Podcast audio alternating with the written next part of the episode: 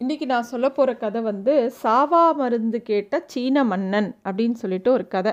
இந்த கதை நிஜமா இல்லை பொய்யா அப்படிங்கிறதெல்லாம் பற்றி நமக்கு கவலை கிடையாது. இந்த கதை ஆனால் வந்து ஒரு சுவாரஸ்யமான கதை.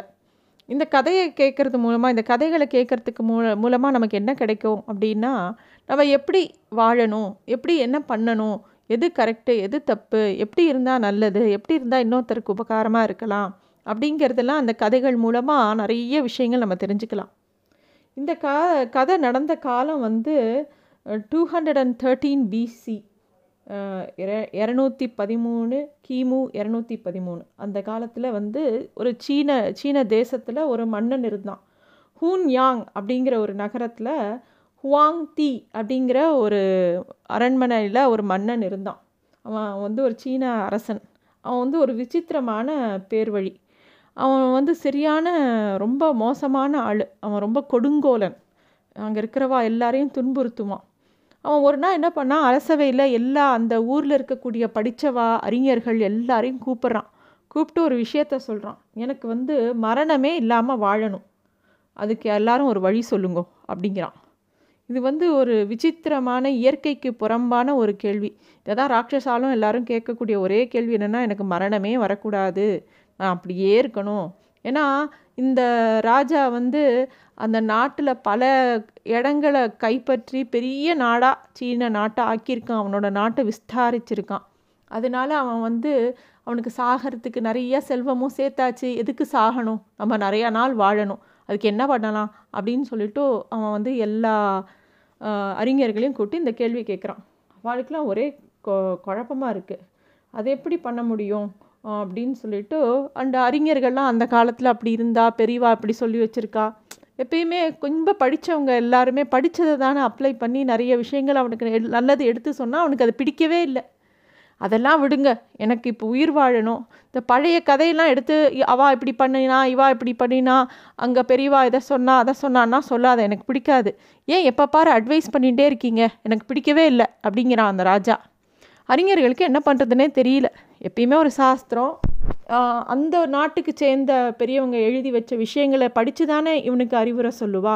இதை சாப்பிட்டா நல்லது இதை பண்ணினா நல்லது இப்படி இருந்தால் நல்லது அப்படின்னா நிறையா உயிர் வாழலாம் அப்படின்லாம் சொல்லிட்டு சொல்லும்போது அவனுக்கு நம்பிக்கையே இல்லை.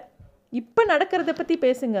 இப்போ நான் தானே இந்த நாட்டை ஆள்றேன் நான் தானே எல்லாம் பண்ணுறேன் அப்படிங்கிறான். அவன் தான் சீன பெருஞ்சுவரை கட்டின்னு இருக்கான். அப்போ வந்து ஒரு அறிஞர் சொல்கிறார் நீங்கள் பாட்டுக்கு எல்லா மக்களையும் சீன பெருஞ்சுயர் கட்டு சுவர் கட்டு அப்படின்னு அனுப்பி வச்சுட்டீங்கோ. எல்லாரும் மனசுக்குள்ளே ரொம்ப வருத்தப்பட்டு உடம்பு மெலிஞ்சு போயிருக்கா. எத்தனை பேர் திரும்பி வருவாங்கன்னே தெரியல. நாட்டில் இருக்கிற மக்கள் எல்லாரும் இந்த சீன பெருஞ்சுவர் வேலையிலேயே மூழ்கி இருக்கா. அதனால் யாரும் சந்தோஷமாக இல்லை. அப்படின்னு அந்த அறிஞர்கள்லாம் அவன் பண்ணுற தப்பெல்லாம் எடுத்து சொன்னால் அவனுக்கு பிடிக்கல. அவன் சொல்கிறான் உனக்கு தெரியுமா? இந்த இவ்வளோ பெரிய கோட்டை எதுக்கு கட்டுறேன்னு தெரியுமா? நாளை பின்ன வேறு நாட்டிலேருந்து யாரும் நம்மளை எதிர்த்து வந்துடக்கூடாது. இதை பற்றிலாம் உங்களுக்கு இப்போ புரியாது. முதல்ல நீங்கள் எல்லாரும் இந்த பழசை படிச்சுட்டு படிச்சுட்டு அதை எடுத்து எடுத்து சொல்கிறேன்னு சொல்லி ஆரம்பித்து அந்த புஸ்தகத்தை வச்சுன்னு எனக்கு அட்வைஸ் பண்ணுறேன் மொதல் உங்கள் வீட்டில் இருக்கக்கூடிய எல்லா ஓலைச்சுவடி ஏடு எல்லாத்தையும் எரிக்கணும். எந்த பழைய புஸ்தகங்களும் இருக்கக்கூடாது. ஹிஸ்ட்ரியே இருக்கக்கூடாது. எந்த சாஸ்திரங்களும் இருக்கக்கூடாது. எந்த புஸ்தகங்களும் இருக்கக்கூடாது. எல்லாத்தையும் அழிக்க போகிறேன் அப்படின்னு திடீர்னு ஒரு கட்டளை பிறப்பிக்கிறான். இதை கேட்ட உடனே அந்த அறிஞர்களில் ஒருத்தர் ஒரு ஒரு இளமையான ஒரு அறிஞர் இருக்கான் அவன் பேர் வந்து சூயி ஜென் அப்படின்னு பேர். அவனுக்கு வந்து மனசே தாங்கலை. என்ன இவன் இவ்வளோ முட்டாளாக இருக்கான்? எல்லா புஸ்தகத்தையும் அழிக்கணுங்கிறானே எல்லா ஓலைச்சுவடியும் அழிக்கணுங்கிறானே இதனால் நம்ம என்ன பண்ண போகிறோம் எப்படி நம்ம எல்லா நூல்களையும் அழிச்சுட்டா அப்புறம் நம்ம பாரம்பரியம் என்ன ஆறுது? வருங்கால சந்ததியருக்கு எப்படி விஷயங்கள் தெரியும்? அப்படின்னு சொல்லி ரொம்ப கவலைப்பட்டு அப்படியே தன்னை தானே ஒடுங்கிக்கிறான். அவனும் ராஜா வந்து ஒரு டேட்டும் கொடுத்துட்றான். இதோ இந்த மாத கடைசி முப்பதாம் தேதி அன்னைக்கு எல்லாரும் அரண்மனை முன்னாடி வந்து அவங்க வீட்டில் இருக்கிற எல்லா ஏடுகளையும் புஸ்தகங்களையும் கொண்டு வந்து போட்டுருணும் நான் வந்து தீ மூட்டிடுவேன். அப்படின்னு சொல்கிறான் அதுக்கு மேலே நான் வந்து செக் பண்ணுவேன். எல்லார் வீட்லேயும் வந்து வீரர்கள் அனுப்பி யார் வீட்லேயாவது ஓலைச்சுவடியோ புஸ்தகமோ ஏதாவது பழைய ஏடோ இருந்ததுன்னா அவளை சிறைச்சேதம் பண்ணிவிடுவேன் அப்படிலாம் சொல்கிறான் கேட்டவுடனே இந்த சுயி ஜெயினுக்கு ரொம்ப வருத்தமும் துக்கமுமாக இருக்குது இந்த ராஜா என்ன இவ்வளோ முட்டாளாக இருக்கானே இவனை என்ன பண்ணுறது அப்படின்னு சொல்லி கவலைப்படுறான். அப்போ அவனுக்கு ஒரு காதலி இருக்கா அவனோட லவ்வர் கேர்ள் ஃப்ரெண்ட் அவள் பேர் குவை பூ அப்படின்னு பேர். அவள் வந்து சொல்கிறா நீ கவலைப்படுறதுனால என்ன ஆக போகிறது நீ கவலைப்பட்டு சாப்பிடாம முகத்தை தூக்கிண்டு இப்படி இருக்கிறதுனால ஒரு விஷயம் நல்ல விஷயம் நடந்துட போகிறதா அதுக்கு பதிலாக இதை எப்படி சமயோஜிதமாக இதை எப்படி நம்ம இதை தாண்டி வரலான்னு யோசி அப்படின்னு சொல்லிட்டு அவளே ஒரு உபாயமும் சொல்கிறா அவள் சொல்கிறா இத்தனை பேர் படித்தவா இருக்கேளோனோ ஆளுக்கு ஒரு புஸ்தகத்தை மனப்பாடம் பண்ணுங்கோ. பண்ணிவிட்டு அந்த புஸ்தகத்தை தூக்கி போட்டு எரிச்சாலும் நாளை பின்ன நீங்கள் திருப்பி எழுதி வைக்கலாம்ல. இந்த ராஜா காலத்துக்கு அப்புறம். எதுக்கு நீங்கள் இப்போ அதுக்காக உடஞ்சி போகிறேன் ஆளுக்கு ஒரு புஸ்தகத்தை எடுத்து மனப்பாடம் பண்ணுங்கன்னு சொல்லவும் எல்லாரும் கூடி நின்று பேசி அதை ஒரு முடிவாக எடுக்கிறா. எல்லாரும் ஆளுக்கு அவள் கையில் இருக்கிற புஸ்தகத்தை ஒன்று எடுத்துட்டு எல்லாரும் பிரிச்சுட்டு ஆள் ஆளுக்கு ஒன்று மனப்பாடம் பண்ணுறா இவனும் மனப்பாடம் பண்ணுறான் அந்த நாளும் வருது. எல்லா புஸ்தகங்களும் எரிக்கிற நாள் வருது. அந்த நாளன்னைக்கு ராஜா வந்து எல்லாத்தையும் கொண்டு வந்து போட சொன்னால் எல்லாரும் போடுறா எரிக்கிறா.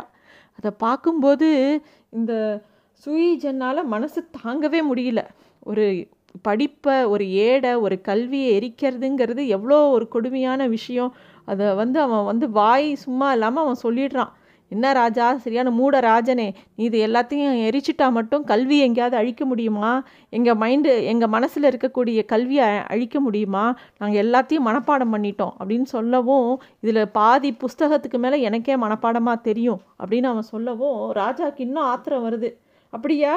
உன் நெஞ்சில் இருக்கிற கல்வியும் சேர்த்து அடிக்கிறேன் வா. அப்படின்னு தூக்கி அவனையும் தூக்கி நெருப்பில் போட்டுடுறான். இதை பார்த்தவொடனே அவனுடைய காதலிக்கு மனசே தாங்கலை. அவள் கதறி அழுதுன்னு வரா.